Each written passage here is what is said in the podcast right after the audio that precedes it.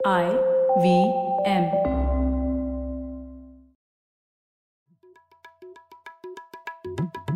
भाई हम हिंदुस्तानियों को बतियाना बड़ा पसंद है। बंगाली में अड्डा उड़िया में खोट्टी कन्नड़ा में हरटे और हिंदी में पुलियाबाजी। इस कला के लिए हमारी हर भाषा में एक शब्द है। हम तीनों तो अक्सर मिलकर पुलियाबाजी करते ही रहते हैं। तो हमने सोचा आपको भी इसमें शामिल कर लिया जाए। तो आइए प्रणय सौरभ और ख्याति के साथ करते हैं पुलियाबाजी। ये लीजिए हमने इस एपिसोड को रिकॉर्ड किया कि किसान आंदोलन सिर्फ़ हिंदुस्तानी फिनोमिना नहीं है और चर्चा की हमने यूरोपियन किसान के बारे में। इस रिकॉर्डिंग के बाद भारत में भी प्रोटेस्ट शुरू हो गए। अब उस पर तो आप हर जगह चर्चा सुन ही रहे होंगे। इस पुलियाबाजी में सुनिए क्यों यूरोपियन किसान भी ट्रैक्टर लेकर निकल रहे हैं। हेलो सौरभ कैसे हैं आप? बस एकदम बढ़िया प्रणय। तुम बताओ क्या थी? बस मैं भी ठीक हूँ। तो आज क्या विषय लेकर आए हैं प्रणय? वैसे आज के विषय पर आने से पहले ख्याति आपने अपने श्रोतागण हमारे श्रोतागण से बताया नहीं कि आपने एक किताब लिख डाली है तो बताया ही नहीं लोगों को। नहीं और आपने ये नहीं बताया कि आप को ऑथर है। हाँ पर हमने मतलब किताब लिख ली है। वो हाँ, जिस आप हाँ, मैं और जिस किताब जिस तरीके की किताब है उसमें मैंने सिर्फ़ आइडियाज़ दिए हैं, पर पूरा लिखना और ड्रॉ करना तो आपका काम है तो आप ही बताओ। आइडियाज़ की भी बहुत मतलब आइडिया तो बेसिस है ना उसके ऊपर फिर हम कहानी कर सकते हैं। तो मैंने अपनी कहानी ऊपर बनाई है पर आइडिया सब आप और अनुपम से आए थे तो हाँ। तो ये जो ये दोनों पहले आप पहले आप में जो दोनों हमारे शर्मो शर्मी कर रहे हैं को ऑथर दोनों और मेरे को होस्ट तो मैं अपने श्रोताओं को बता दूँ कि भाई ख्याति प्रणय और एक और हमारे मित्र हैं अनुपम इन तीनों ने मिलकर के पब्लिक पॉलिसी पर एक नई किताब लिखी है जिसको क्या कहते हैं ख्यात पहली किताब है मेरे ख्याल से जो कि एक कार्टूनिस्ट का नज़रिया है पब्लिक पॉलिसी को आ, को लेकर के। कि भाई कैसे सिटीजन जो है वो रिपब्लिक के लिए काम कर सकते हैं और क्या आइडियाज़ हैं उन चीज़ों के। तो इसमें कुछ बहुत सारी डेंस लिखी हुई चीज़ नहीं है। अगर आप थोड़ा सा विजुअल पर्सन है तो आपको बहुत पसंद आएगी। हर एज ग्रुप के लिए है। तो इस पे हम डिटेल में चर्चा करेंगे लेकिन एक टीजर है ये आज आप सबके लिए। शुक्रिया बिल्कुल सौरभ इसके लिए। हाँ। हाँ तो आज के विषय पे आते हैं हाँ। हम्म। हाँ तो आज प्रणय तुमने रिसेंटली लिखा भी और मेरे- को काफ़ी इसमें क्यूरियोसिटी भी थी क्योंकि अक्सर हम हिंदुस्तान में ऐसा सब लोग बोलते रहते हैं ना अरे फार्म वार्म पे कुछ भी हो गया अभी फार्म लॉज आए तो सारे फार्मर अंकल ट्रैक्टर पे बैठ के आएँगे और चक्का जाम वाम कर देंगे तो इंडिया में तो कुछ हो ही नहीं सकता ये ट्रैक्टर पे आके जाम हो जाता है वगैरह। तो अभी हाल फ़िलहाल में यूरोप में ट्रैक्टर लेकर आ गए सब फार्मर और उन्होंने बवाल खड़ा कर दिया तो मैंने कहा देखो ये फालतू में हिंदुस्तानी फार्मर बदनाम है हैं? ट्रैक्टर जिसके पास है वो चक्का जाम करने के लिए उत्सुक रहता है हमेशा उसके साथ कोई भी आप पंगा लोगे तो उसके लिए हम हम्म। फालतू में हिंदुस्तानी फार्मर्स को क्यों गरियाते रहते हैं और मैं सीन देख रही थी न्यूज़ में कि को सारे ही यूरोप के सारे कितने सारे देशों में इसी प्रकार के और जैसे भारत में हुए थे वैसे ही कि ट्रैक्टर रास्ते पे है उससे रास्ता रोका हुआ है वो सामने से गवर्नमेंट भी उनके ऊपर पानी छोड़ रहे हैं उनको हटाने की कोशिश कर रहे हैं। तो जर्मनी में चल रहे हैं प्रोटेस्ट फ्रांस में भी चल रहे हैं इटली में भी चल रहे हैं नेदर अ, कौन सा एक और? फिनलैंड में भी चल रहे हैं राइट? एक और हम्म। नहीं जर्मनी पोलैंड रोमानिया ऑस्ट्रिया और नेदरलैंड्स ये सब मैंने देखे हैं। अच्छा हाँ तो देखिए ऊपर से नीचे दाएँ से बाएँ कोई छूटा नहीं है गर्म सर्दी कुछ भी हो और जैसे हिंदुस्तान में भाई सस्ते टमाटर होते हैं सड़कों पे फेंक देते हैं वहाँ पे भी फेंकते हैं तो इस बार वो नहीं है लेकिन जब क्रॉप क्रॉप की बारी आती है दूध को उंडेलना सब कुछ होता है वहाँ पे भी तो भाई हम हाँ। जितने हमारे श्रोता हैं वो प्लीज़ जरा हिंदुस्तानी फार्मर्स के साथ थोड़ा सी ज़्यादा रियायत भरते हैं जब उनके ऊपर आप ऐसे कठोर टिप्पणियाँ करते हैं। तो लेकिन हम आज समझेंगे कि ये क्या चक्कर है? ये फ़ार्मिंग में साथ में कुछ मतलब मैंने तो थोड़ा सा हाथ पैर डाले हुए हैं उसमें और मुझे समझ में आता है दर्द एक फार्मर का तो ये बड़ी दर्द वाली चीज़ है वैसे। तो ये ये दर्द पूरी दुनिया में ऐसा है और उसकी वजह से ये कुछ स्ट्रक्चरल इशू है ऐसा ढांचा ही ऐसा है फ़ार्मिंग का कि फार्मर मजबूर हो जाता है ऐसे करने के लिए और सरकार और फार्मर और जो उपभोक्ता है उनके बीच में द्वंद्व बन जाता है। तो ये तुम क्या पाया तुमने प्रणय? तुमने इसको थोड़ा बारीकी से देखा है ना? हाँ ये अच्छा टाइटल है सौरभ दर्द एक किसान। और ये पूरा मतलब एक वैश्विक चीज़ है ये। तो हाँ, हाँ मैं भी जैस, जैसा आप बोल रहे थे मैं भी थोड़ा अचंभित था कि यार यूरोप में ये कैसे हो रहा है? मतलब वो रोड ब्लॉक्ड है पेरिस में लोग नहीं जा सकते और कई जगह पर रोड्स बंद है वगैरह। एयरपोर्ट तो को रोका क्या कारण है? तो मैं मैंने सोचा हाँ तो मैंने सोचा कि इसको ही बेहतर समझते हैं कि इसके निकट कारण क्या है और जो मूलभूत कारण क्या है, दोनों को समझने की कोशिश करते हैं। तो पहले निकट कारण को समझ लेते हैं, जो कि यूरोप से संबंधित है और फिर हम लोग जो मूलभूत कारण है उस पर आएँगे। तो जो निकट कारण है, वो तीन टाइप के कारण है। एक तो है कि जो यूक्रेन से आयात होने वाला अनाज है उस पर पाबंदियाँ थी यूरोप ने लगाई हुई थी कि ज़्यादा यूक्रेन से आयात नहीं कर सकते आप अनाज। वो पाबंदियाँ कुछ एक दो सालों से हट गई है जब से रशिया यूक्रेन वॉर शुरू हुआ है। तो क्योंकि यूरोप सपोर्ट करना चाहता है यूक्रेन को तो एक उन्होंने ये मेजर लिया है कि यूक्रेन से जो भी अनाज है उस पर जो रेस्ट्रिक्शंस थे वो कम हो गई है टेम्परेली तो इसकी वजह से यूरोप के जो फार्मर्स हैं वो बड़े गुस्सा में गुस्से में आ गए। वो कह रहे हैं कि एक तो यूक्रेन हैवी हिटर है खेती बाड़ी में क्योंकि वहाँ के फार्म बहुत बड़े होते हैं। पे आप सब लोगों को पता ही है वीट एक्सपोर्ट करता है यूक्रेन काफ़ी बड़ा एक्सपोर्टर है, जबकि यूरोप में फार्म छोटे छोटे होते हैं तो उस वजह से यूरोप का आउटपुट बहुत ज़्यादा है तो इसीलिए रेस्ट्रिक्शंस थे और अब ये रेस्ट्रिक्टिंग रेस्ट्रिक्शंस हटा दिए गए तो लो जो फार्मर्स हैं बड़े खफा है कि यार यूक्रेन से हम लोग कब तक इतना ज़्यादा अनाज आता रहेगा? किसी भी किसी भी घरेलू उत्पादक को फॉरेन कंपटीशन पसंद नहीं आती। और यूरोप में भी यही मान रहा है। तो ये एक है और दूसरा यूरोप अभी एक ट्रीटी नेगोशिएट कर रहा है साउथ अमेरिकन कंट्रीज़ के साथ मर्कोसोर ब्लॉक है। तो उसमें भी जो इनकमिंग फ़ार्मिंग प्रोडक्ट्स है उस पे इम्पोर्ट टैरिफ्स कम कर दिए जाएँगे। तो इसीलिए यूरोपियन फार्मर्स और भी खफा है यूक्रेन और साउथ अमेरिकन कंट्रीज़ से रिलेटेड तो इसीलिए एक ये निकट कारण है कि क्योंकि ये प्रोटेस्ट हो रहा है। ठीक है तो ये एक है। दूसरा निकट कारण है ये यूरोपियन ग्रीन डील, जो कि नेगोशिएट हो रही है, और यूरोपियन ग्रीन डील एक सब नीतियों का समूह है, जिससे यूरोपियन यूनियन 2050 तक क्लाइमेट न्यूट्रल बन जाएगा। तो इससे भी जो फार्मर्स है वो बड़े खफा है, क्योंकि इस डील में क्या है यूरोपियन नेशंस यूरोपियन यूनियन के जो मेंबर स्टेट्स है, इन सबने क्लाइमेट ट्रांजिशन पॉलिसीज़ लागू करने वाले हैं वो। और इसमें कई सारी चीज़ें टारगेट्स हैं कीटनाशक के प्रयोग पर, फिर ऑर्गेनिक फ़ार्मिंग के ऊपर बायोडाइवर्सिटी को प्रोटेक्ट करने के लिए। तो ये कई सारे टारगेट्स दिए गए हैं और हर मेंबर स्टेट खुद की नीतियाँ लगा रहे हैं इस टारगेट को इम्प्लीमेंट करने के लिए। तो जैसे अभी स्पेसिफिक नेशनल पॉलिसीज़ है उसके लिए, जैसे कि फ्रांस में एक नीतियाँ हैं पेस्टिसाइड पर कुछ बैन लगाए हैं उन्होंने कीटनाशक पे तो इसकी वजह से फार्मर्स खफा है कि यार तुमने कैसे बैन लगा दिया मेरे से तो पूछा ही नहीं। आ, दूसरा फिर जर्मनी में बहुत सारी सब्सिडीज थी डीजल के ऊपर। अगर आप उसको खेती बाड़ी के लिए प्रयोग कर रहे हैं तो उसके ऊपर बहुत सारी सब्सिडीज थी। तो अब वो सब्सिडीज धीरे धीरे कम करने की कोशिश कर रहे थे जर्मनी में। तो फार्मर्स ने वहाँ पे प्रोटेस्ट करना शुरू कर दिया कि यार ये तुम कैसे कर रहे हो? तो ये दूसरा कारण है जो भी क्लाइमेट चेंज पॉलिसीज़ हैं फार्मर्स बोल रहे हैं कि तुम एकदम ये इम्प्लीमेंट नहीं कर सकते और इस वजह से वो खफा है।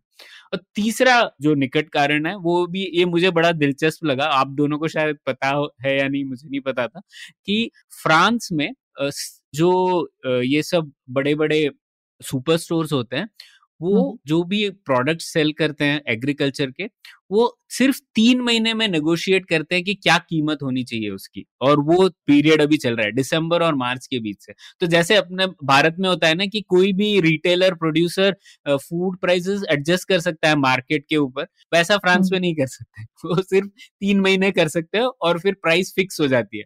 फिर उस साल पूरे साल तक वही प्राइस चलती रहेगी। तो अभी क्योंकि ये नेगोशिएशन चल रहा है तो फार्मर्स अपनी दलील ये ट्रैक्टर लाके कर रहा है कि ज़्यादा हाँ। तुम प्राइस बढ़ा दो क्योंकि जिससे कि हम लोगों को भी फ़ायदा हो तो ये तीन ऐसे। निकट कारण है जिसकी वजह से यूरोपियन यूनियन में प्रोटेस्ट हो रहे हैं तो इन। तीनों के ऊपर आपको कुछ टिप्पणी करनी है तो आप बताइए और फिर मैं आपको मूलभूत कारण बताऊँ।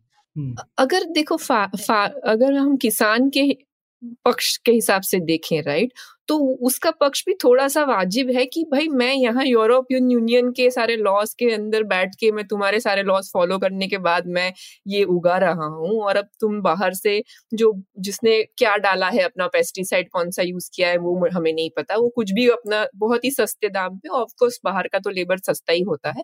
तो सारे डेवलपिंग कंट्रीज़ में किसी भी कंडीशन में उगा हुआ तुम खाना इधर हमारे देश में डंप कर रहे हो तो मेरा कॉम्पिटिशन तो अनइक्वल हो गया ना। मतलब कि मेरे से एक अलग चीज़ एक्सपेक्टेशन करी जा रही है जबकि जो दूसरा मेरे सामने जो कंप्यूटर है वो तो वो फॉलो नहीं कर रहा है। तो या तो आप मुझे कुछ सपोर्ट दो ताकि मैं ये सारा रूल फॉलो करके ये सब हिसाब से करूँ। तो आई I मीन mean, एक तरीके से अगर देश की जनता के फ़ायदे के एंगल से सोचा तो एक ऑप्शन है ना कि आपको अगर किसी को महँगा ऑप्शन लेना है कि भाई ठीक है मुझे पता है कि मेरे देश में उगा हुआ खाना है कुछ यूरोपियन यूनियन के स्टैंडर्ड से फॉलो हुआ खाना है तो मुझे वो खरीदना है तो उनके लिए एक ऑप्शन है राइट तो उस एंगल से मुझे लगता है कि फार्मर अपने पक्ष में शायद सही बोल रहा है कि उसकी बात भी पूरी नावाजिब नहीं है सो so, हाँ. वैसे क्या जो आप बोल रहे हैं वो यूरोपियन यूनियन ने सोचा है पहले ही और हाँ. इसीलिए एक कार्बन बॉर्डर एडजस्टमेंट मैकेनिज्म है जो सी बैम बोल रहे हैं तो वो लागू कर रहे हैं यूरोपियन यूनियन तो वो कह रहे हैं ठीक जैसा आपने कहा वैसे ही कि क्योंकि यूरोपियन प्रोड्यूसर्स अगर ये कार्बन एडजस्टमेंट कर रहे हैं ट्रांजिशन के लिए और दूसरे लोग नहीं कर रहे हैं तो उनको डिस्प्रोपोर्शनेट नेगेटिव इफ़ेक्ट होगा। इसीलिए जो भी यूरोपियन इंपोर्ट करे यूरोपियन इंपोर्ट्स होंगे उसके ऊपर अलग से टैरिफ्स लगाई जाएँगी जो कि सी बैम के तहत आएँगे। तो okay. ये यूरोप ऑलरेडी कर रहा है और इसकी वजह से इंडिया और दूसरे देश खफा है कि यार हम लोगों ने हम लोगों को क्यों आप पेनल्टी कर रहे हो? ये तो एक नॉन ट्रेड बैरियर हो गया। तो ये भी चल रही है बात खैर। हाँ. सौरभ आप क्या कहते इस इसमें एक दो जो कारण थे मुझे एक ये भी लगा कि यूरोप में शायद जो मेन दो देश हैं एक तरह से फ्रांस और जर्मनी अब वहाँ तो ज़्यादा मुझे जो कारण तुमने बताया वो थोड़े फ्रांस और जर्मनी स्पेसिफिक थे क्योंकि अब रोमेनिया तो ना उतनी सब्सिडी दे रहा होगा अपने फार्मर्स को वो खुद ही गरीब देश है ठीक है? और ना ही वहाँ पर में ये फ्रांस जैसे उल्टे सीधे रेगुलेशन हैं। तो फ्रांस तो थोड़ी ओवर रेगुलेटेड इकोनॉमी वैसे ही है। आपको पता है फ्रांस में सेल भी नहीं लगा सकते हैं। पता है दुकान वाले पेरिस में सेल के दिन फिक्स होते हैं। ये नहीं है कि कोई भी दुकान आप किसी भी दिन सेल दे दे आपको ठीक है? तो इतना ज़्यादा वहाँ पे ये सब रेगुलेशन कभी कभी हाँ चलता है। ये सब इसमें चलता है देशों। तो ये बहुत ही रेगुलेटेड टाइप के देश है। तो तो ये लेकिन ये अजीबो गरीबी उधर नहीं लेकिन उन वो लोग भी जुड़ गए हैं। तो मुझे लगता है कि एक तो शायद वो वेट करते हैं, एक तरह से इन लोगों को वो एज ए लीडरशिप देखते भी हैं और वो थोड़े से फॉलोअर देश हैं। वो देखते हैं कि फ्रांस और जर्मनी क्या कर रहे हैं। गवर्नमेंट्स भी देखती हैं और शायद सिटीजन्स भी देख रहे हैं। तो सिटीजन्स देख रहे हैं कि वहाँ के कर रहे हैं तो चलो हम भी हम भी साथ में जुड़ जाते हैं। तो ये एक एक और मुझे फिनोमिना दिखा फ्रॉम जो तुमने चीज़ें बोली, क्योंकि वो हर देश में तो मुझे लगता नहीं है कि ऐसी हो सकती है। और जैसे इटली वगैरह इटली वगैरह में कहा गेहूँ वेहूं उगता है? वैसे भी ठीक है। तो अब। उस तरीके के देश भी कर रहे हैं तो फिर यानी कि कहीं और कुछ और चक्कर भी है मेरे हिसाब से। नहीं सौरभ पर ये जो ग्रीन डील है इसका इम्पैक्ट तो सभी यूरोपियन यूनियन देशों पर होगा ना? तो सभी यूरोपियन यूनियन के देशों को कुछ ना कुछ नेशनल पॉलिसीज़ इंप्लीमेंट करनी है और इस वजह से अलग अलग फार्मर्स की अलग अलग मुश्किलातें हैं जो वो तो कुछ कॉस्ट हर किसी पे आनी ही आनी है। मैं कह रहा हूँ शायद वो कॉस्ट कुछ पे कम होंगी शायद कुछ पे ज़्यादा लेकिन एवरेज आउट हो गया है तो सभी लोग सड़क पर आ गए हैं। हाँ तो हाँ तो ठीक है ये थे जो निकट कारण है। अब मैं मूलभूत कारण पर आता हूँ और ये शायद ऐसे कारण है जिसमें आप देखेंगे भारत में भी एक कारण उभर कर आते हैं जब जब भी हम लोग फार्मर प्रोटेस्ट की बात करते हैं। तो पहले तो ये समझ ले कि यूरोपियन यूनियन में फ़ार्मिंग और भारत में फ़ार्मिंग बहुत अलग है क्योंकि हाँ. यूरोपियन यूनियन के फार्मर्स जो हैं वो उनकी पूरी वर्क फोर्स का सिर्फ़ दो प्रतिशत हिस्सा है। फ्रांस में जैसे दो प्रतिशत हिस्सा है जर्मनी में एक प्रतिशत हिस्सा है। और कॉरेस्पॉन्डिंगली अगर हम लोग जीडीपी की देखें तो फ्रांस का सिर्फ़ एक दशमलव छह प्रतिशत जीडीपी एग्रीकल्चर से आता है। और जर्मनी का सिर्फ़ 0.7 परसेंट इकोनॉमिक आउटपुट एग्रीकल्चर से आता है। तो एग्रीकल्चर वैसे ही कम होती जा रही है उन, उनके इकोनॉमिक का हिस्सा और कई सालों से हो रहा है ये 1960 से हो रहा है ये। तो भारत में जितना बड़ा प्रॉब्लम है, उतना बड़ा प्रॉब्लम यूरोप में नहीं है और शायद कुछ सालों बाद ये इतना इनसिग्निफिकेंट हो जाएगा कि कोई उसके बारे में ज़्यादा बात भी नहीं करेगा। लेकिन खैर, फिर भी इतने कम प्रतिशत फार्मर्स है, लेकिन फिर भी वो प्रोटेस्ट कर पा रहे हैं और पूरे रोड रोक पा रहे हैं। तो ये ऐसा क्यों हो रहा है? ये इसके तीन कारण मुझे जहाँ तक लगता है। तो एक तो है थोड़ा एंटाइटलमेंट इफ़ेक्ट है यूरोप में भी, क्योंकि यूरोप, यूरोपियन यूनियन में भी फ़ार्मिंग बहुत ज़्यादा सब्सिडाइज है। तो मुझे नहीं पता था, जैसे कि एक कॉमन एग्रीकल्चरल पॉलिसी है, जो 1960 के दशक से इम्प्लीमेंट हुई थी यूरोपियन यूनियन में। तो यूरोपियन यूनियन पहले था ईसी यूरोपियन इकोनॉमिक कम्युनिटी तो तब से ये लागू है। तो तब मतलब सत्तर प्रतिशत ईसी का जो एक्सपेंडिचर था, वो सिर्फ़ एग्रीकल्चर पे था और अब भी यूरोपियन यूनियन का 35 प्रतिशत एक्सपेंडिचर सिर्फ़ एग्रीकल्चरल सब्सिडीज पे है। तो ये मेरे लिए बहुत नई बात थी, मुझे नहीं पता था इतना बड़ा हिस्सा है। तो इसका कारण भी यही है कि जब ये एग्रीकल्चर 1960 के दशक से ही डिक्लाइन हो रहा था तो क्योंकि उनको एक कॉमन मार्केट क्रिएट करना था तो फ्रांस और जर्मनी जो बड़े एग्रीकल्चरल नेशंस थे, यूरोपियन यूनियन में, उन्होंने बोला, अगर कॉमन एग्रीकल्चरल मार्केट करना है तो अलग अलग देश अलग अलग सब्सिडीज देंगे तो प्रॉब्लम हो जाएगा।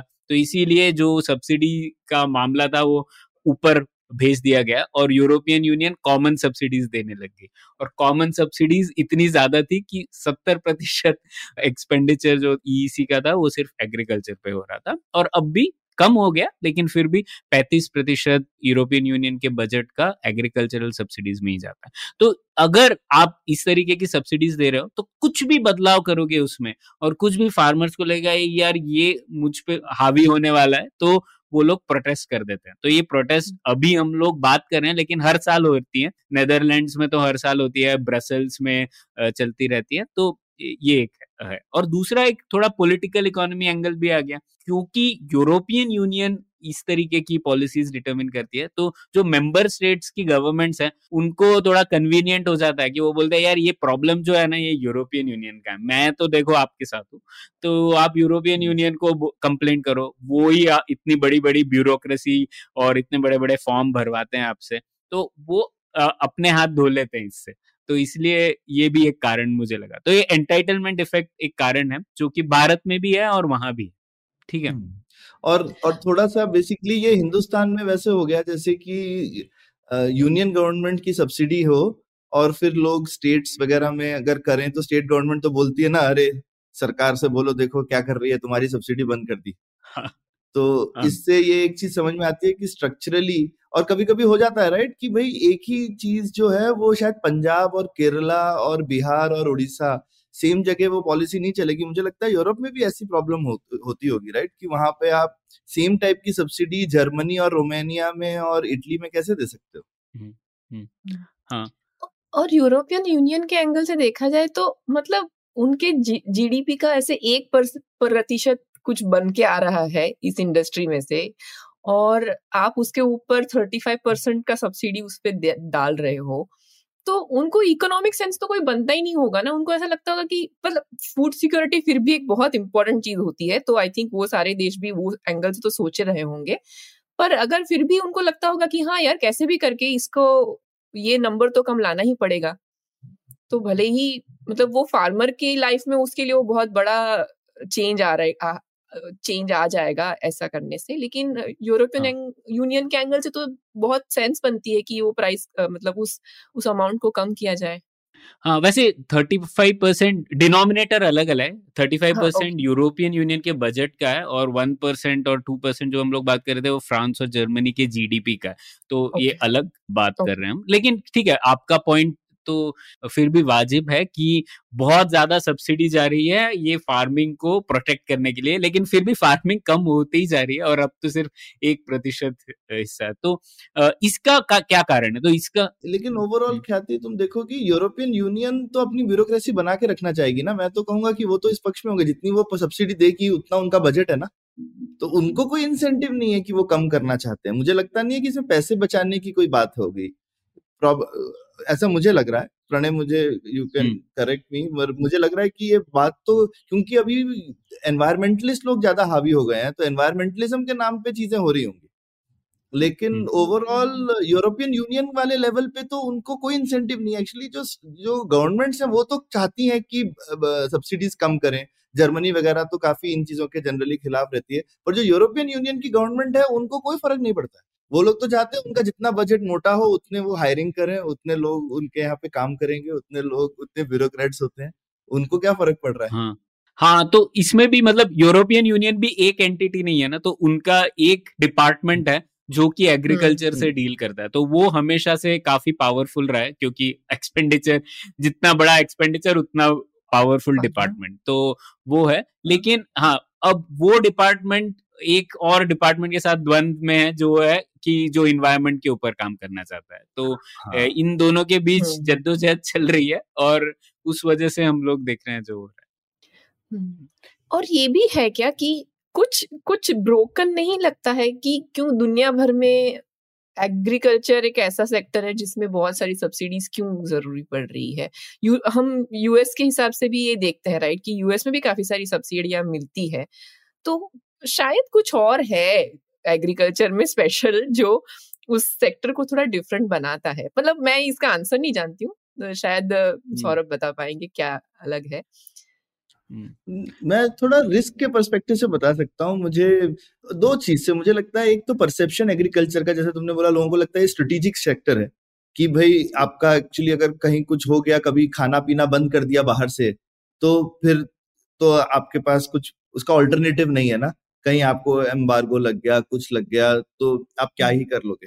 तो ये मुझे लगता है कि ये पुरानी थिंकिंग है मुझे लगता है शायद वो वर्ल्ड वॉर टू में एम्बार्गो लगा भी था यूएस को हाँ. यूरोप को है ना? तो आज की डेट में तो बड़ा मुश्किल है किसी देश को इस तरह से टोटल एम्बार्गो कर देना। अभी टेक्नोलॉजी वगैरह बहुत अच्छी है फ़्लाइट फ्लाइट्स हैं सब कुछ है पर फिर भी मुझे लगता है ये डर उस जमाने का है कि आप किसी देश को टोटली घेर लो और कोई वहाँ पे खाना पीना अंदर नहीं जा सकता तो क्या ही कर लोगे? तो एक आप आप एक केस बना सकते हो हमेशा, और नेशनल सिक्योरिटी का केस बना के फिर आप सारी इकोनॉमिक थिंकिंग भूल सकते हो ना।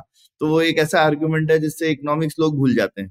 दूसरा, मुझे जो एक इकोनॉमिक रीजन जो एक दिखता है कि एग्रीकल्चर बड़ा ही रिस्की सेगमेंट है। ओके हर चीज़ जो ऐसे ज़रूरी होती है और वगैरह, वो उतनी रिस्की नहीं होती है, जबकि एग्रीकल्चर में बहुत ज़्यादा रिस्क होता है। जब आप खुद करो तो आपको और भी समझ में आता है। कि और ये सब जो चीज़ें हैं कि हम बोलते हैं इतना पेस्टिसाइड क्यों डाल दिया? फार्मर ने बेवकूफ़ कोई फार्मर बेवकूफ़ नहीं है। तो वो अपना रिस्क कम कर रहा है। क्योंकि उसको हाँ। थोड़ी है कि हम ऐसे एग्रीगेट देखते हैं कि अरे कोई बात नहीं हमको तो इतने टमाटर मिल रहे हैं पर जो फार्मर सिर्फ़ उस टमाटर को बेचने पे उसका घर चल रहा है उसकी आजीविका चल रही है अगर उसमें कीड़ा लग गया और उस साल उसकी इनकम चली गई तो क्या करेगा वो? अब इन सबके सबने सोल्यूशन है कि आप इंश्योरेंस हो सकता है वगैरह वगैरह। इंश्योरेंस से आप रिस्क रिस्क का इलाज इंश्योरेंस होता है हर जगह पर। तो अब लेकिन वहीं पर है कि इंश्योरेंस इंश्योरेंस एक तरीके की लेकिन सब्सिडी बन जाती है। कोई प्रीमियम देना नहीं चाहता उसका। शायद या तो हमको ठीक से पता नहीं है उसको कैलकुलेट कैसे करते हैं या ये पता नहीं है कि उसको हम मॉनिटर कैसे करें या फिर उसमें फ्रॉड कैसे प्रिवेंट करें। तो इवेंचुअली ज़्यादातर इंश्योरेंस जो है फ़ार्मिंग का वो एक सब्सिडी बन जाता है एक्चुअली हम्म। ठीक है? क्योंकि जो उसका प्रीमियम है वो प्रॉपर प्रीमियम नहीं है। मुझे पता नहीं हिंदुस्तान में तो है ऐसा? विदेशों में शायद बेटर होगा। क्योंकि वहाँ पे इंश्योरेंस बहुत डेवलप्ड सेक्टर है। पर इंडिया में तो ज़्यादातर इंश्योरेंस एक तरीके का थोड़ा आई मीन उसमें स्कैम वाली फीलिंग आती है। बहुत सारी कंपनियाँ बहुत पैसे बना रही हैं और फार्मर बहुत कम पैसे उनको मिल रहे हैं। तो ये हम्म। सब है इंश्योरेंस के साथ भी। पर और हिंदुस्तान में तो एक और चीज़ है वो वहाँ है कि पता नहीं कि सबसे गरीब लोग आपके देश के सबसे ज़्यादा रिस्क लेते हैं। हाँ। एक वो भी है कि रिस्क जो है वो लोगों की रिस्क टेकिंग एबिलिटी के साथ मैच नहीं करता। सी जनरली जो हाँ। ज़्यादा रिस्की चीज़ होती है वो ज़्यादा अमीर लोग करते हैं गरीब लोग कम रिस्की चीज़ करते हैं। लेकिन हम हिंदुस्तान में उनको ऐसे चढ़ा देते हैं। हाँ, अगर तुम्हारे पास बफर हो तो रिस्क ले सकते हो। हाँ नहीं है तो कैसे लोगे? लेकिन यहाँ पे हाँ। अरे ये तो सिर्फ़ मजदूर बन जाएगा क्या? जैसे मजदूर बड़ी खराब चीज़ है किसान होना बड़ी वो चीज़ है। हम जय जय किसान करके उसको थोड़े माला वाला पहना के थोड़ा इमोशनली बेवकूफ़ बना देते हैं। फिर बोलेंगे भाई अब तू तो तू तो बहुत होशियार वो एकदम पेडेस्टल पे चढ़ा हुआ है। अब तुम भाई हम्म। तुम किसान बन के रहो। तुम बड़ा पुण्य का काम कर रहे हो हाँ। किसान बन के। लेकिन भाई वो इतना ज़्यादा रिस्क ले रहा है कैसे रिस्क ले बेचारा? तो ये एक हिंदुस्तान में तो ऐसा है। मेरे ख्याल से यूरोप वगैरह में तो ऐसा नहीं है वहाँ के किसान बहुत गरीब नहीं है पर रिलेटिवली मुझे पता नहीं। कि ऐसा है क्या कि वहाँ पे भी जो शायद नॉन एग्रीकल्चर वाले लोग हैं वो तो एग्रीकल्चर वालों से ज़्यादा अमीर ही होंगे। तो उनके देश में भी रिलेटिव हो सकता है वैसा ही हो कि जो लोग ज़्यादा रिस्क ले रहे हैं फिर वो लोग सोचते होंगे हम रिस्क ले रहे हैं तो अब हमको कहीं और से कुछ दो। तो क्यों मैं इतना रिस्क लू? हाँ तो ये ये तो एकदम से इस इस रिस्क का रिवॉर्ड कहाँ है? तो एक मुझे लगता है या तो शायद उस रिस्क के लिए आपको प्राइसिंग जो है वो फेल हो रही है उस रिस्क को अकाउंट करने में और कहीं से सब्सिडी आ रही है। आइडियली तो pricing should account for any risk और वो नहीं हो रहा है अगर क्योंकि अब उसमें एक दूसरा जो चीज़ होता है कि एग्रीकल्चर कमोडिटी पेरिशेबल होती है। तो आप ऐसा भी नहीं कर सकते कि एवरेज कर लो चीज़ को। आपको जो आया वो बेचना भी पड़ेगा। तो आप प्राइस कंट्रोल नहीं कर सकते आसानी से जो चीज़ हो गई। तो ये एक थोड़ा मुझे लगता है कि तो इसको मॉडल किया जा सकता है और देख सकते हैं कि प्रॉपर फ्री मार्केट शायद नहीं काम कर रही है। अब एम्पेरिकली तो दिख ही रहा है मुझे लगता है शायद किसी ने थ्योरेटिकल काम किया होगा ज़रूर कि क्यों एग्रीकल्चर में फ्री मार्केट नहीं काम करती।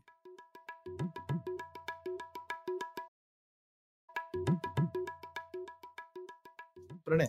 प्रणय कुछ कहना चाहते सौरभ हाँ मुझे जो तर्क आप दे रहे थे उससे थोड़ा बहुत सहमत हूँ मैं कि थोड़ा हिस्टोरिकल एंगल है क्योंकि वर्ल्ड वॉर टू यूरोप में भी शुरुआत वैसी हुई थी वर्ल्ड वॉर टू में शॉर्टेजेस थे तो लोगों को लगता था कि यार ये बहुत ज़रूरी है और इसीलिए शुरुआत भी हुई सब्सिडीज से। तो थोड़ा हिस्टोरिकल एंगल तो है और इसीलिए एंटाइटलमेंट सब जगह पर है सिर्फ़ भारत में नहीं है।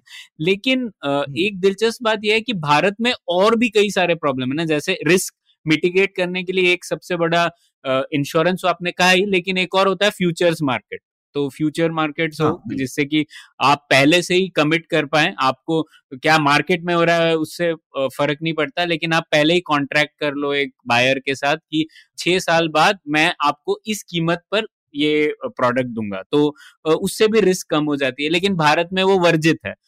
यूरोप में शायद हम्म। वर्जित नहीं होगा कई जगहों पे लेकिन फिर भी वहाँ पर ये इस तरीके की चीज़ें हो रही है। और एक तरीके से आप देखें कि फ्री मार्केट काम कर रहा है क्योंकि वहाँ पर एग्रीकल्चर वैसे ही कम हो रहा है और लोग और ज़्यादा प्रोडक्टिव चीज़ में जा रहे हैं। तो 10 साल 15 साल बाद ये प्रॉब्लम शायद वैसे ही घट जाएगा लेकिन भारत में ये कहीं नहीं जा रहा है। अभी भी 55 प्रतिशत लोग उसमें एम्प्लॉयमेंट में है और जीडीपी का सिर्फ़ 13 14 प्रतिशत है जो भी है। तो भारत के लिए बहुत बड़ा प्रॉब्लम है। फ्यूचर्स मार्केट नहीं है भारत में तो रिस्क और ज़्यादा है कंपेयर टू दूसरे देशों में। और दूसरा ये भी है कि जैसा पेरिशेबल कमोडिटी आपने बोला, उसके लिए वो एग्रो प्रोसेसिंग वगैरह की चीज़ें भी दूसरे देशों में है। हमारे यहाँ पर वो भी नहीं है, क्योंकि हम लोग उसमें भी दूसरे लोगों को आने देना नहीं चाहते। तो वो भी एक बड़ी प्रॉब्लम है जो यहाँ पर है और वहाँ नहीं है। बिल्कुल बिल्कुल। तो ओके तो तो क्या बोलेंगे इसमें आई मीन ये पर ये कारण तो फिर सेम नहीं लग रहे वहाँ के और हमारे। ऐसा आप बोलोगे कि शायद हमारे कारण अलग हैं ट्रैक्टर बस बस ऊपर से ऊपर सतही तौर पे सेम चीज़ दिख रही है कि ट्रैक्टर सड़क पर आ गए हैं। लेकिन असल में देखा जाए तो बहुत फ़र्क है कि वहाँ पर आबादी का एक ही परसेंट कर रहा है। उसके लक्षण एक जैसे दिख रहे हैं हमको लेकिन हिंदुस्तान में हमको वो दिख नहीं रहा बचपन से कि वो पचपन से पंद्रह होगा हाल आई मीन कुछ सालों में तो। हाँ तो और दो तीन मूलभूत कारण है उसके ऊपर भी चर्चा कर लेते हैं फिर पता पड़ जाएगा। तो एक तो इन, मैंने बता दिया एंटाइटलमेंट इफ़ेक्ट है और उसके ऊपर हम लोगों ने चर्चा की। दूसरा ये जो जय जवान जय किसान वाला रोमांटिसिज्म है वो शायद भारत में भी और यूरोप में भी है।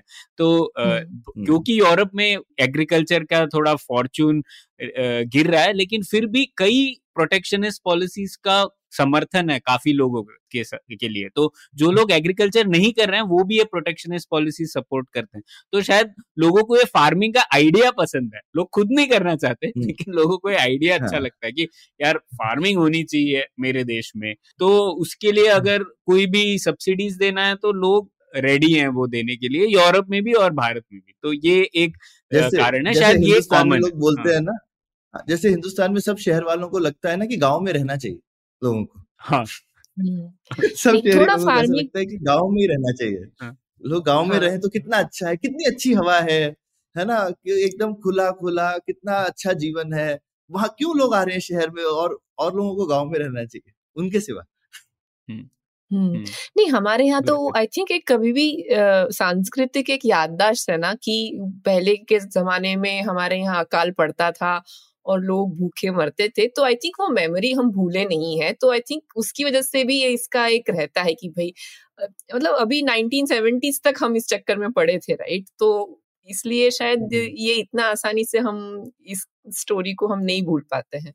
हाँ हाँ ये एक याददाश्त तो है। और हम्म। जैसा सौरभ आप भी कह रहे थे ना कि ये सिर्फ़ एक आर्थिक एक्टिविटी नहीं है ये एक ज़िंदगी जीने का तरीका है एक वे ऑफ़ लाइफ है। तो वो वे ऑफ़ लाइफ को भी प्रोटेक्ट करना चाहते हैं यूरोप में भी लोग और भारत में भी। तो वो दूसरा कारण है ठीक है? तीसरा कारण यह है कि इंटरेस्ट ग्रुप तो इंटरेस्ट ग्रुप पॉलिटिक्स बहुत इंपॉर्टेंट है। यूरोप में भी होती है, भारत में भी होती है। वहाँ पर जैसा कि हम लोग बात कर रहे थे, इतना बड़ा बजट का हिस्सा है यूरोपियन यूनियन का तो उसके ऊपर काफ़ी ऑर्गेनाइज इंटरेस्ट ग्रुप पॉलिटिक्स होती है। वहाँ पे दो ऐसे ग्रुप होता है कोपा कोजेका बोलते हैं उसे, जो कि पुश करते हैं एग्रीकल्चरल इंटरेस्ट को तो वो काफ़ी पावरफुल है, रहे हैं। तो अभी भी उनका पावर चल रहा है। उसमें भी एक और दिलचस्प बात है कि मैं पढ़ रहा था एक पेपर कि फार्मर्स चाहे भारत में हो या यूरोप में, उनकी प्रोटेस्ट कैपेसिटी काफ़ी ज़्यादा होती है कंपेयर टू कंज्यूमर्स और, या स्मॉल बिज़नेस ओनर्स क्योंकि एक तो उनके पास जो औज़ार हैं प्रोटेस्ट के, वो हमेशा होते हैं। तो जैसे ट्रैक्टर की आप बात कर रहे थे, ये ट्रैक्टर आप कहीं भी ले आओ, एक प्रोटेस्ट का भी साधन है। वो सिर्फ़ फ़ार्मिंग के लिए नहीं है प्रोटेस्ट का भी साधन है। तो रोड ब्लॉक कर दो। ये काफ़ी विजिबल प्रोटेस्ट मूव होता है जो कि कई देशों में प्रयोग होता है।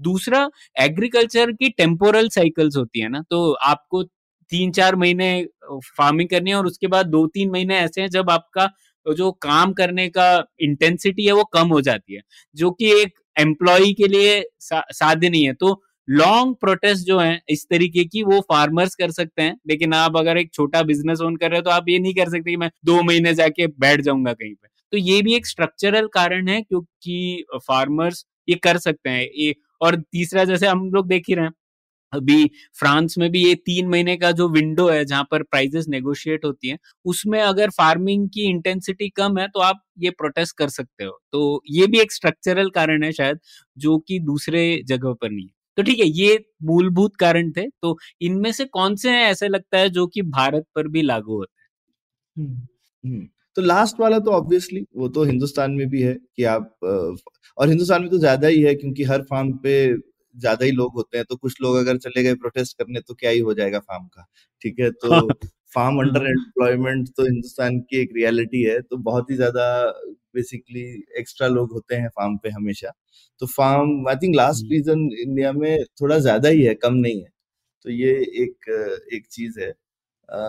और दूसरा वाला पता नहीं मैं क्या बोलती हूँ ख्याति? वो रीजन भी है क्या इंडिया में? सब्सिडी वाला तो है ही जो हमारे यहाँ पे भी सब्सिडी तो अलग अलग चाहिए होती है। अब हाँ। वो एग्जैक्टली exactly क्यों इतनी ज़रूरत पड़ती है? हाँ। हाँ। और वो मतलब रोमांटिसिज्म तो भारत में भी है ही हाँ, फ़ार्मिंग को तो लेकर और हाँ, और इंटरेस्ट ग्रुप हाँ पावरफुल है फ़ार्मिंग के लिए भी क्योंकि शायद उसका भी कारण वही है कि रोमांटिसिज्म है इसलिए इंटरेस्ट ग्रुप्स पावरफुल हैं और हम्म।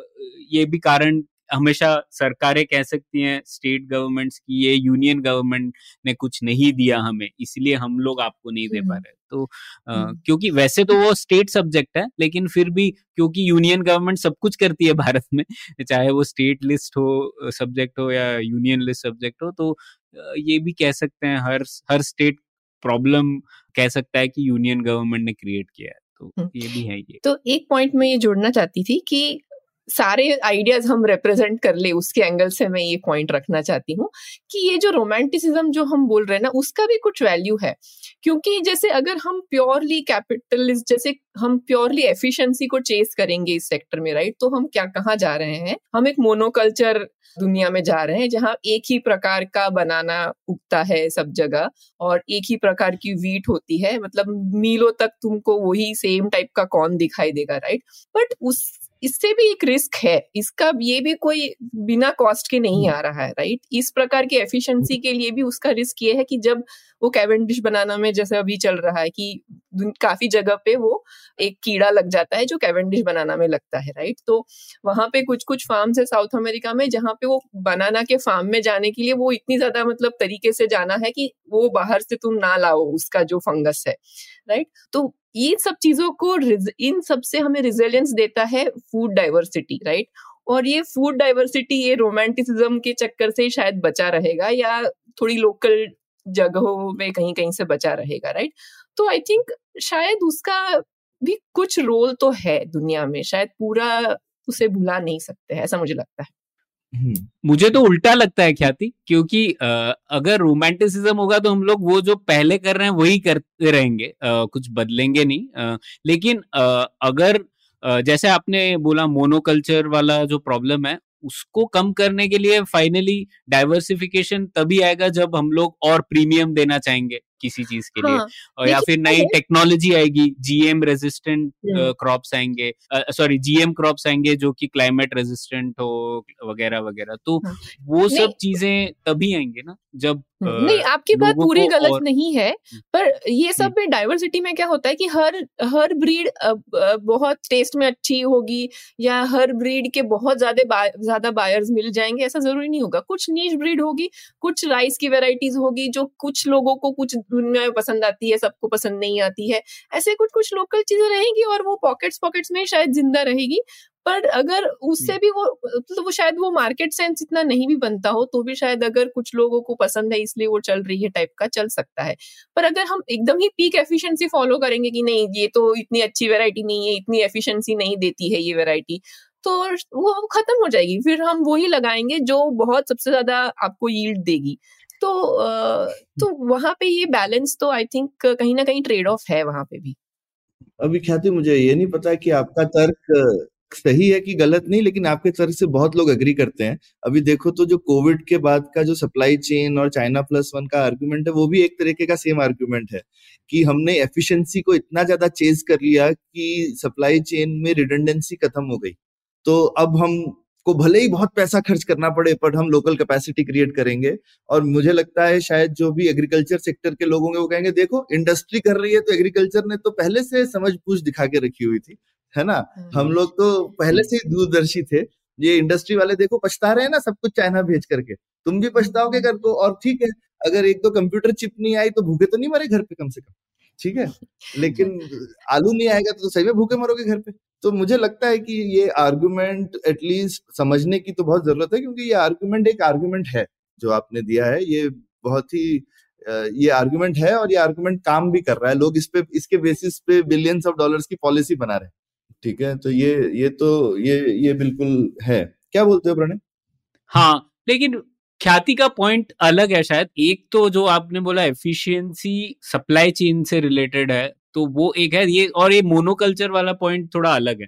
मुझे आ, ऐसा लगता है कि एफिशिएंसी मतलब मोनोकल्चर और किसी कारण से है वो सिर्फ़ एफिशिएंसी से जुड़ा हुआ नहीं है और अगर लोगों के इंटरेस्ट रहेंगे जैसे कि अगर आपको एक ही तरह का राइस है चाहिए और तो लोग प्रोड्यूस करेंगे वो। अगर डिमांड होगी तो वो प्रोड्यूस भी होगा। तो मुझे नहीं लगता कि मोनोकल्चर इससे जुड़ा है और जो आप बोल रहे हैं सौरभ हाँ ख्याति कहीं हाँ मैं और एक चीज़ कहना चाहती थी तो इसका आंसर बहुत क्लीन नहीं है शायद मतलब ये थोड़ा सा मडल्ड ही है, बट और एक चीज़ मैं इसमें कहना चाहती थी, देखो कुछ चीज़ें जो होता है ना इंडिजिनस नॉलेज भी गुम जाता है, जैसे कि अगर कुछ चीज़ें हमारे देश में पहले उग रही थी, कुछ वेराइटीज अगर हम उनको नहीं संभालते हैं ना तो वो भी चली जाती है। फिर आफ्टर अ पॉइंट लोगों को पता भी नहीं रहता है और याद भी नहीं रहता कि हम ये इस प्रकार का धान भी उगाते थे, कि हम इस प्रकार की राइस भी हमारे पास होती थी राइट तो ये भी एक ज्ञान है जिसको भी बचाए रखने का कुछ अपना तर्क या वैल्यू है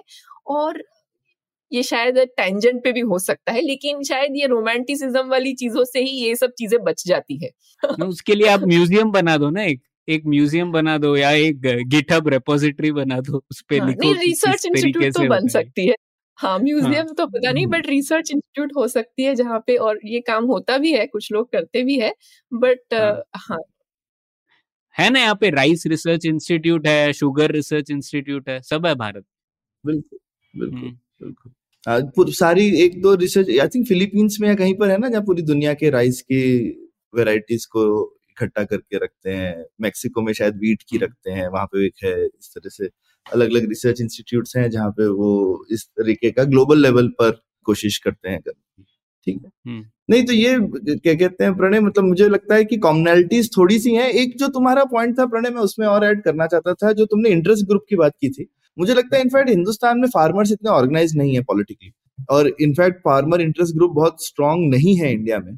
यूरोप वगैरह में ज़्यादा इसलिए वो इतने कम होके भी तुमको बहुत स्ट्रांग दिखते हैं। हिंदुस्तान में अगर पाँच परसेंट फार्मर भी सड़क पे आ जाएँगे तो बहुत दिक्कत हो जाएगी। हाँ। अरे पर सौरभ आप कैसे बोल रहे हो? एग्रीकल्चरल टैक्स नहीं है।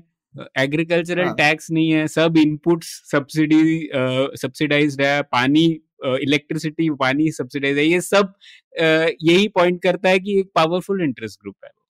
इंटरेस्ट ग्रुप नहीं है। एक तो मुझे लगता है कि टैक्स वालों को भी आजकल अभी हो गया होगा लेकिन ज़्यादा मतलब 99 परसेंट फार्मर जो है वो एनी anyway तुम्हारे मिनिमम उसके नीचे आएँगे। तो उनसे टैक्स ले उनका टैक्स रिटर्न लेना जो है शायद इनकम टैक्स वालों को भी नहीं चाहिए कि आप उनका tax return zero tax return लेकर के अपना आप ब्यूरोक्रेसी आपको प्रोसेसिंग में खर्चा ज़्यादा करना पड़ेगा और टैक्स आने कुछ वाला नहीं ठीक है? तो वो कलेक्शन वर्थ नहीं है मुझे लगता है। वर्थ होता तो पक्का इनकम टैक्स वाले कुछ ना कुछ बोल रहे होते, अभी तक या कोई ना कोई, लेकिन कुछ लोग उसका फ़ायदा उठा रहे हैं, लेकिन वो कुछ लोग ईर्ष्या का विषय हो जाते हैं। अगर आप सेक्टर के लेवल पे देखो तो वो बहुत ही आई मीन बहुत ही छोटा अमाउंट है। तो ओवरऑल वो एकदम मुझे लगता नहीं है कि यूजफुल अमाउंट है। दूसरा सब्सिडीज तो मिल ही रही है, लेकिन वो मिलती है इंटरेस्ट ग्रुप लेवल पे नहीं, क्योंकि वोटिंग ब्लॉक बहुत बड़ा है। लेकिन अगर आप फार्मर के हिसाब से अगर आप इंटरेस्ट ग्रुप जो कि जाकर के एक्चुअल पॉलिसीज़ के लिए डिमांड करना चाहता हो पॉलिसी लेवल डिस्कशन करना चाहता हो वो कोई ढंग की पार्टी नहीं है इंडिया में जो कि फार्मर को रिप्रेजेंट करती है ठीक से। ऐसे तो है ही नहीं। तो हम्म। हिंदुस्तान में अगर पाँच दस परसेंट फार्मर ऑर्गेनाइज हो जाए तो बहुत बड़ा समूह है इंडिया का। तो फार्मर एज ए कम्युनिटी नहीं है इंडिया में। वैसे मैं आपसे हाँ एक तरीके से सहमत भी हूँ। एक शायद हम लोग एक लो लेवल इक्विलिब्रियम में है क्योंकि जैसे अगर फार्मर्स का बहुत बड़ा इंटरेस्ट ग्रुप होता तो कभी भी एक्सपोर्ट कंट्रोल्स नहीं होते ये प्याज पे या टमाटो पे लेकिन हर साल कर देती है सरकार। हम्म। अभी भी नहीं। और जी हाँ और जीएमओ बैन हम्म। तो चांस ही नहीं है। जीएमओ बैन कैसे हम्म। हो गया? अगर फार्मर इंटरेस्ट ग्रुप हो पचपन परसेंट आबादी आपकी देश की चाहती है जीएमओ ठीक है? वो जीएमओ के जो अगेंस्ट थोड़े से लोग हैं वो ऑर्गेनाइज्ड हैं वो इन लोगों को काउंटर कर पाते हैं जीएमओ बैन लगाकर। ये कैसे हो रहा है? हम्म, पर ऐसा हो सकता है क्या सौरभ की ये लो लेवल इक्विलिब्रियम इस वजह से भी होता है क्योंकि जो लोग चाहते हैं वो शायद पूरे मतलब अगर हम लोग जो पिछला ज्ञान है या फिर हम लोगों को लगता है कि कुछ चीज़ सही है और कुछ गलत नहीं है अगर हम लोग बहुत ही हार्ड तरीके से सोचे इन चीज़ों पे तो उस वजह से हम लोग डिमांड ही नहीं करते जो हमें चाहिए तो शायद हम लोग फार्मर्स भी यही चाहते हैं कि इनपुट सब्सिडीज हो, क्योंकि उनको पता है नहीं है कि एक्सपोर्ट कंट्रोल्स हम लोग घटाएँगे या नहीं तो वो उनके पॉइंट पर सही है और कंज्यूमर अपने पॉइंट पे सही है तो उस वजह से सरकार का जो मीडिएशन रोल है वो भी बहुत ज़रूरी है और सरकार भी बदलना नहीं चाहती कि हम लोग एक अलग इक्विलिब्रियम पर पहुँचे या नहीं तो हम लोग वही चीज़ें मांगते रहते हैं जो हम लोग हमेशा से मांगते हैं। हाँ नहीं लेकिन अब इसमें देखो तो लेकिन फार्मर्स को तो इनपुट सब्सिडी भी ले लेनी चाहिए अगर वो ढंग से ऑर्गेनाइज हो और एक्सपोर्ट कंट्रोल भी हटवा लेने चाहिए। हाँ। ठीक है? वो तो दोनों करवा लें। अगर अगर वो ऑर्गेनाइज होते हिंदुस्तान में तो सबसे बड़ा ब्लॉक है ना मेरे ख्याल से वो ब्लॉक ही नहीं है ठीक से। वो ब्लॉक होता तो वो सब करवा लेते। हिंदुस्तान में हम बोलते हैं उनको इतना कुछ है एक्चुअली उन्होंने वो जितना ले सकते हैं उतना बेचारे ले नहीं पा रहे हैं। फार्मर एज अ ब्लॉक नहीं हो सकता बट ये जो नैरेटिव है ना कि सब्सिडी ज़रूरी है आई थिंक वो जो प्रणय की बात है कि ये एक इजीली अंडरस्टैंडेबल नैरेटिव है जो सब लोग समझते हैं। सब फार्मर कोई भी किसान समझता है कि भाई मेरे हित में है कि मुझे ये सब्सिडी मिले और बाकी चीज़ों का तो मुझे पता नहीं कि ये लोग फिक्स कर पाएँगे कि हाँ। नहीं कर पाएँगे। कम से कम जो मेरे हाथ में है वो तो मैं नहीं जाने दूँ। तो ये एक हाँ। रहता है और इसीलिए इस चीज़ को चेंज करना बड़ा मुश्किल है। हाँ सब्सिडी तो मुझे हम्म। लगता है क्योंकि जो जो बाकी लोग हैं वो कह सकते हैं कि भाई हाँ हमको तो समझ में आ रहा है कि हमने इनको एक्सपोर्ट बंद कर रखा है। हम इन पे कैप लगा देते हैं। इनको इनके ऊपर हमने इतने जुल्म कर रखे हैं फार्मर पे तो थोड़ी सब्सिडी दे दो दूसरी तरफ़ से। ठीक है? और फार्मर भी बोलेगा हाँ सब्सिडी दे ही दो। और जो दूसरी चीज़ उनको मांगनी है उसके लिए वो ऑर्गेनाइज नहीं है। तो आई थिंक सब्सिडी के लिए तो पूरी सोसाइटी रेडी है। मेरे को लगता नहीं है कि सब्सिडी के खिलाफ कोई आदमी है प्रणय को छोड़ प्रणय को अकेला छोड़ दिया आपने ऐसे। हाँ, सही बात हाँ। अरे मैं तो फार्मर हूँ मैं तो सब्सिडी लूँगा ना। हाँ। हाँ, खैर मैं ऐसा कुछ नहीं उगाता जिसमें सब्सिडी मिलती है। तो एक्चुअली अगर वो जब आप हम्म। ऐसा कुछ नहीं उगाओ ना जिसमें सब्सिडी मिलती है तो आपको पता चलता है कि फ़ार्मिंग करना कितना मुश्किल है। और फार्मर पे ऐसा नहीं है कि टैक्स नहीं है आपको जो इनपुट्स आप लेते हो उस पर जीएसटी तो आप देते ही हो। लेकिन आप आउटपुट पे जीएसटी चार्ज नहीं कर सकते फॉर एग्ज़ाम्पल ठीक है? तो आप मरते हो हम्म। वहाँ पर। ठीक है? आप मंडी में जाते हो प्रणय तो मंडी में टैक्स देना पड़ता है वो रेवेन्यू पे टैक्स है ठीक है? वो टैक्स नहीं है क्या? हम्म, वो आपको एज ए मंडी की फ़ी लगता है पर फार्मर के लिए तो वो हाँ। टैक्स है ठीक है? आपकी सप्लाई चेन इतनी खराब है तो जो आप ट्रांसपोर्ट पे आप जो खर्चा होता है वो भी एक तरीके का फार्मर का जो इनपुट कॉस्ट है वो भी बहुत हाई है। ठीक है? तो ठीक है सब्सिडी भी है लेकिन तो ये भी एक तरीके का इक्विलिब्रियम है। हम लोग ऐसे दिल को खुश करते हैं कि उनको हमने टैक्स वैक्स नहीं लगा रखा। दूसरी तरफ़ उनके ऊपर हमने काफ़ी सारी कॉस्ट जो है वो लगा के रखी हुई है और इकोनॉमी बहुत ही इनएफिशिएंट है उस टाइप के गुड्स के लिए। तो उनको बहुत आई मीन फार्मर इसलिए तो गरीब है। ऐसा हम सोचते हैं कि ये कोई अमीर लोग थोड़ी है जो टैक्स फ्री चले आ रहे हैं तो ऐसा तो किसी का क्लेम नहीं है ना।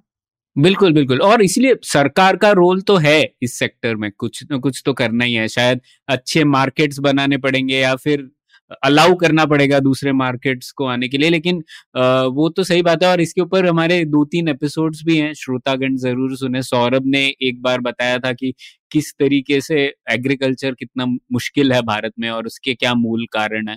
और एक गुणवंत पाटिल साहब के साथ भी हम लोगों ने एपिसोड किया था, जिसमें उन्होंने भी बताया था किस तरीके से सरकार करती है चीज़ें इस सेक्टर में, लेकिन गलत चीज़ें करती है और इस वजह से फार्मर्स के लिए बहुत मुश्किल हो जाती है चीज़ें। तो इस विषय पर कई कई एपिसोड किए हमने, वो भी ज़रूर सुने आप। लेकिन हाँ ये प्रॉब्लम आसानी से नहीं जा रहा है, कहीं भी नहीं जा रहा है। हम्म नहीं नहीं, ये नेवर एंडिंग है पुलियाबाजी हाँ। हम्म प्रणय ने अच्छी चीज़ें हमें पढ़ने को दी है तो हम, प्रणय का इसके ऊपर एक न्यूज़लेटर है, वो भी हम इसमें ऐड करेंगे तो आप शो नोट्स में जाइए और पढ़िए। और जो बाकी के हमारे रिलेटेड एपिसोड्स है, वो भी हम शो नोट्स में ऐड करेंगे तो उसे भी सुनिए। और जहाँ भी आप पुलियाबाजी सुनते हो तो आप हमें अपना रिव्यू लिखिए या अपनी जो भी फीडबैक है, वो हमें दीजिए। बहुत बहुत शुक्रिया। धन्यवाद। थैंक यू उम्मीद है आपको भी मज़ा आया।